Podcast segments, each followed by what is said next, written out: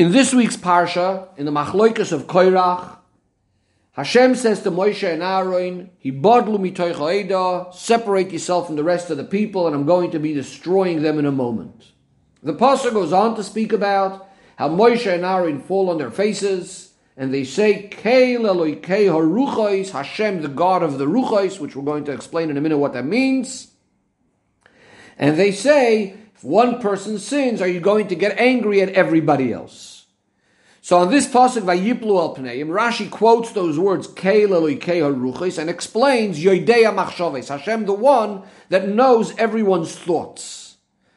Rashi goes on to say that Ein Midoscha, that Hashem, you are not like a mortal, like a human king. Melech Basar Vadam, a regular king, Shasarchal of Mikzas Medina, where some of the country acted in a foul and a smelly way. So the king doesn't know exactly who is the one that sinned, and therefore when he gets angry, he punishes everyone. But you, that is Hashem, everything is known to you, everyone's thoughts are known to you, you know exactly who sinned. Now, simply what Rashi is trying to tell us is, is that the word Elokei Haruchos, the word Haruchos does not mean over here souls, neshamois, Rather, the word ruchos over here means machshavos, thoughts. Elikei ruchos means the Abishter Hashem that knows everyone's thoughts. This is similar to something we had in last week's parsha when it speaks about Kalev and it says because he had a ruach acheres imoy, which means he had different thoughts, different ideas. And the proof for this pirush would be that only if we translate the haruchis over here that Hashem knows everyone's thoughts, it will fit into what the pasuk continues to say that if one person sinned, why would you get angry at everybody else? In other words, since Hashem knows what's going on in everyone's mind, Hashem knows who is the one that sinned, who is the one that one should get angry at. However, if we say it means that Hashem is the God of the souls. How does that flow and how is that uh, an introduction to the following part of the pasuk that Hashem shouldn't be getting angry at everyone just because one person sinned. And this is what Rashi continues and says, how Hashem is different to a melech basar vadam. And Rashi says, but v'yoideyata, you do know who sinned, different to the melech basar vadam.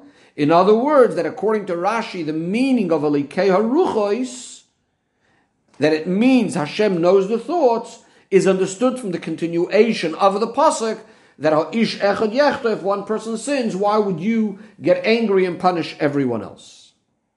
However, the Rebbe says we need to understand a number of things. Point number one, why do we even need a mushal of a melech basar vadam? How is that coming and clarifying anything? We understand the question. Why should Hashem get angry at everybody else if one person sinned? Furthermore, if there is a need for such a mushal, for some sort of explanation about this concept, and that's why Rashi brings it, it would have been suitable for Rashi to bring this already much earlier in the Torah. Rashi does not bring it. In Parshas Vayera, Avraham Avinu seems to be telling Hashem something very, very similar in the story of Sodom. Avraham Avinu says, Ha'af tispe, would you also wipe out the tzaddik with the Rasha? Rashi doesn't come along there and give us a mushal that Hashem would know better who the tzaddik and who the Rasha is from the melech of a, from a mushal of melech basar vadam. If that's the case, why does Rashi need to bring the mushal over here?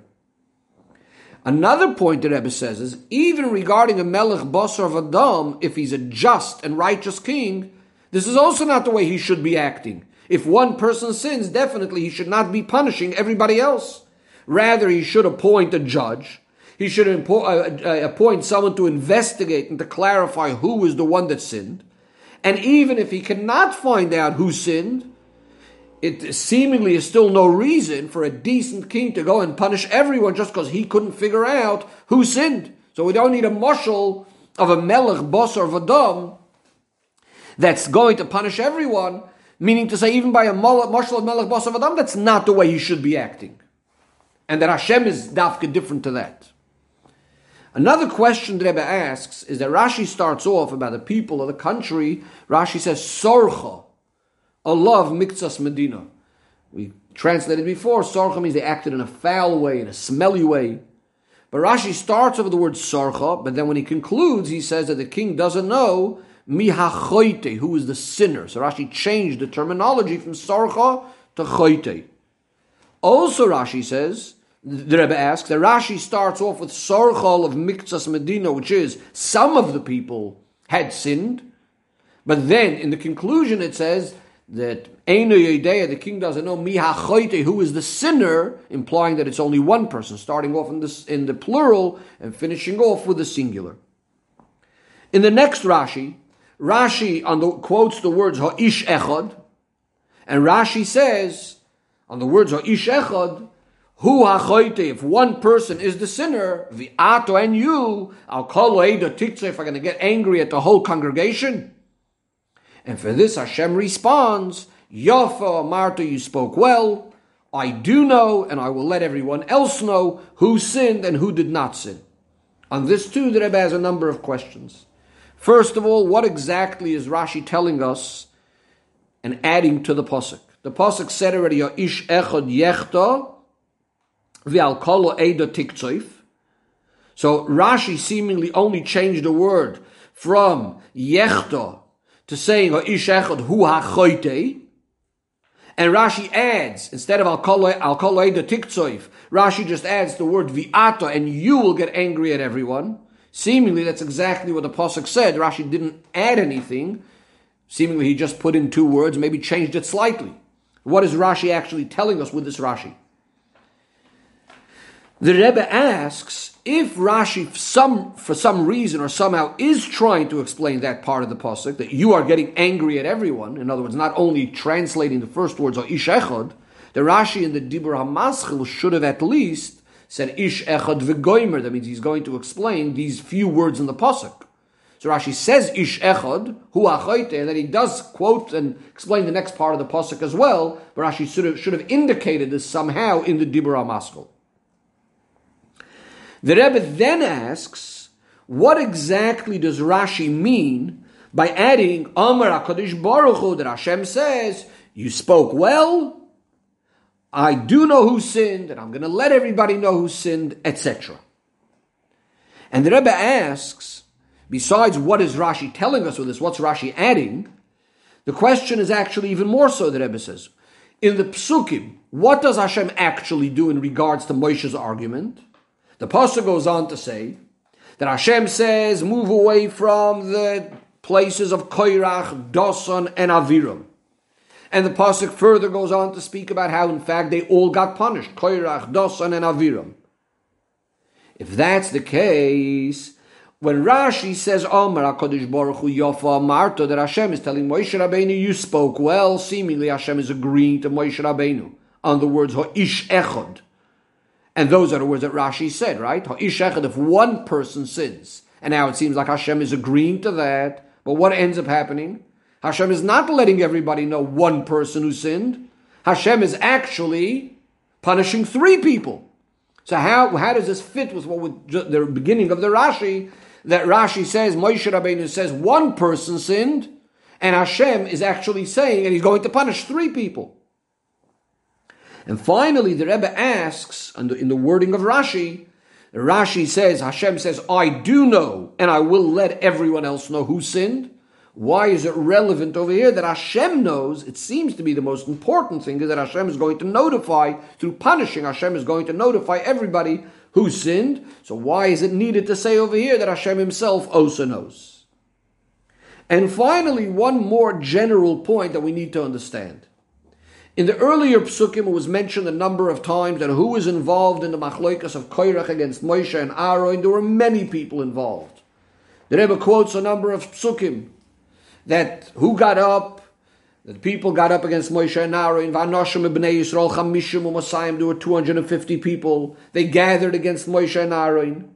The pasuk speaks about how Moshe speaks to Koirach, vel kol to all of his people. We have a number of times this term that he's telling off Kol Adosai, the whole congregation of Koirach. Eventually, Moshe Rabbeinu says, Ato v'chol adoscha, you and all your people that are standing up against Hashem.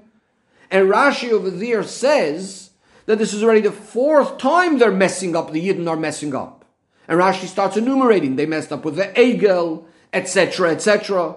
In other words, who are we talking about? We're not speaking about one individual. We're clearly speaking about lots and lots of other people Even Moshe Rabbeinu understands there's many other people involved in this. So why would Moshe Rabbeinu say, Ha'ish echad yechta, if one person sins, why are you going to be getting angry at the rest of the Yidden? So the Rebbe says the explanation on all of this is, in the pasuk just before this, where the pasuk says, "Vayakel aleim koirach," the koirach gathers the yidden. Rashi tells us. Koirach was going around amongst the shvatim and convincing them and saying, "You think I only care about myself? I care for all of you. I am standing up for all of you." And eventually, he convinced all of these other people. In other words, that Koirach was clearly the one that was convincing all the Yidden and drawing them in with his words that he's only means for their benefit, etc., until eventually he got them all to complain against Moshe and Aaron and so on. The same thing is true in regard to the other people that were leading the Machloikas. In other words, Dosan and Aviram, and the 250 people we mentioned before. As Rashi says, that B'shvil Shah Yeshevet Reuven, since Shevet Reuven, that's where Dosan and Aviram come from, and most of the 250 people come from. Since they were close to the area of Kahas and his children, that's where Kairach and his children are. So since Reuven and these people are close to uh, Kairach, basically, that's why they joined Kairach and his Machlaikas, meaning to say that their participation as well was only because Kairach convinced them, and so that they thought that Kairach is right. But without Koirach's um, convincing them, they would have never entered this machloikas at all. So in other words, it all really boils back down to Koirach himself. Now the Rebbe says, of course, a person can never use this as an excuse that he's not guilty and that he did something inappropriate because somebody else convinced him. A person always has to distance himself from a rasha, and he also has to be strong in his own mind, not to be impacted and affected from anybody else trying to convince him. But nevertheless, practically, they only got involved in this machloikus against Moshe and Aaron was under the influence of Kairach. This is what Rashi means when he brings the melech of a mosh of a moshel of a melech basar adam, and he uses the term shesarcha alav mitzas medina that some of the Medina was acting in a foul, in a smelly way. What Rashi is trying to tell us is that the way they acted was in a disgusting way. This would have been uh, despised by the king in a very smelly and foul way. But not that they intentionally went ahead and are trying to rebel against the king.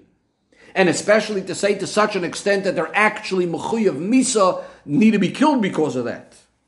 Nevertheless, since the bottom line is that Miktsas Medina, some of these people are acting in a very inappropriate way, it makes sense to say that there is someone, at least one person amongst them, that is the one that brought them to this state. And furthermore, this one person is actually a real chayte, is a sinner. He is actually rebelling against the king. That's why Rashi started off with the word sarcha. He says many people are acting in not an appropriate way.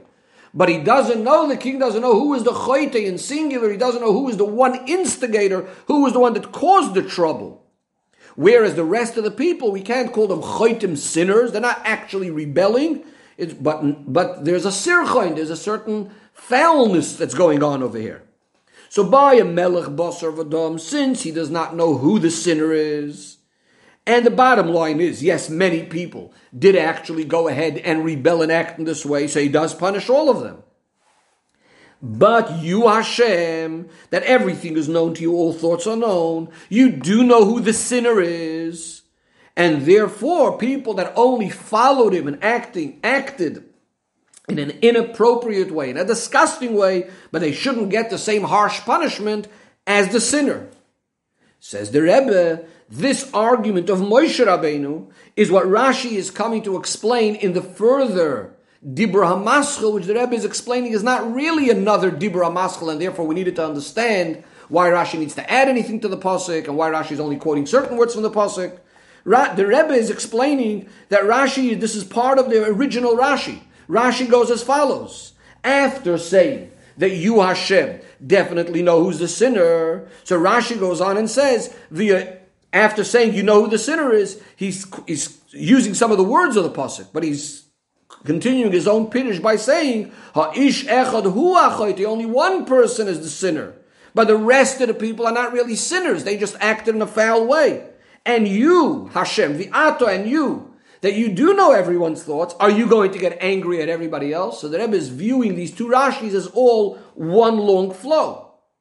And then Rashi tells us, so Hashem responds to Moshe Rabbeinu, you spoke very well. Meaning to say that Hashem is addressing the general argument of Moshe to only punish the sinner and not those that acted in a way of sorchu.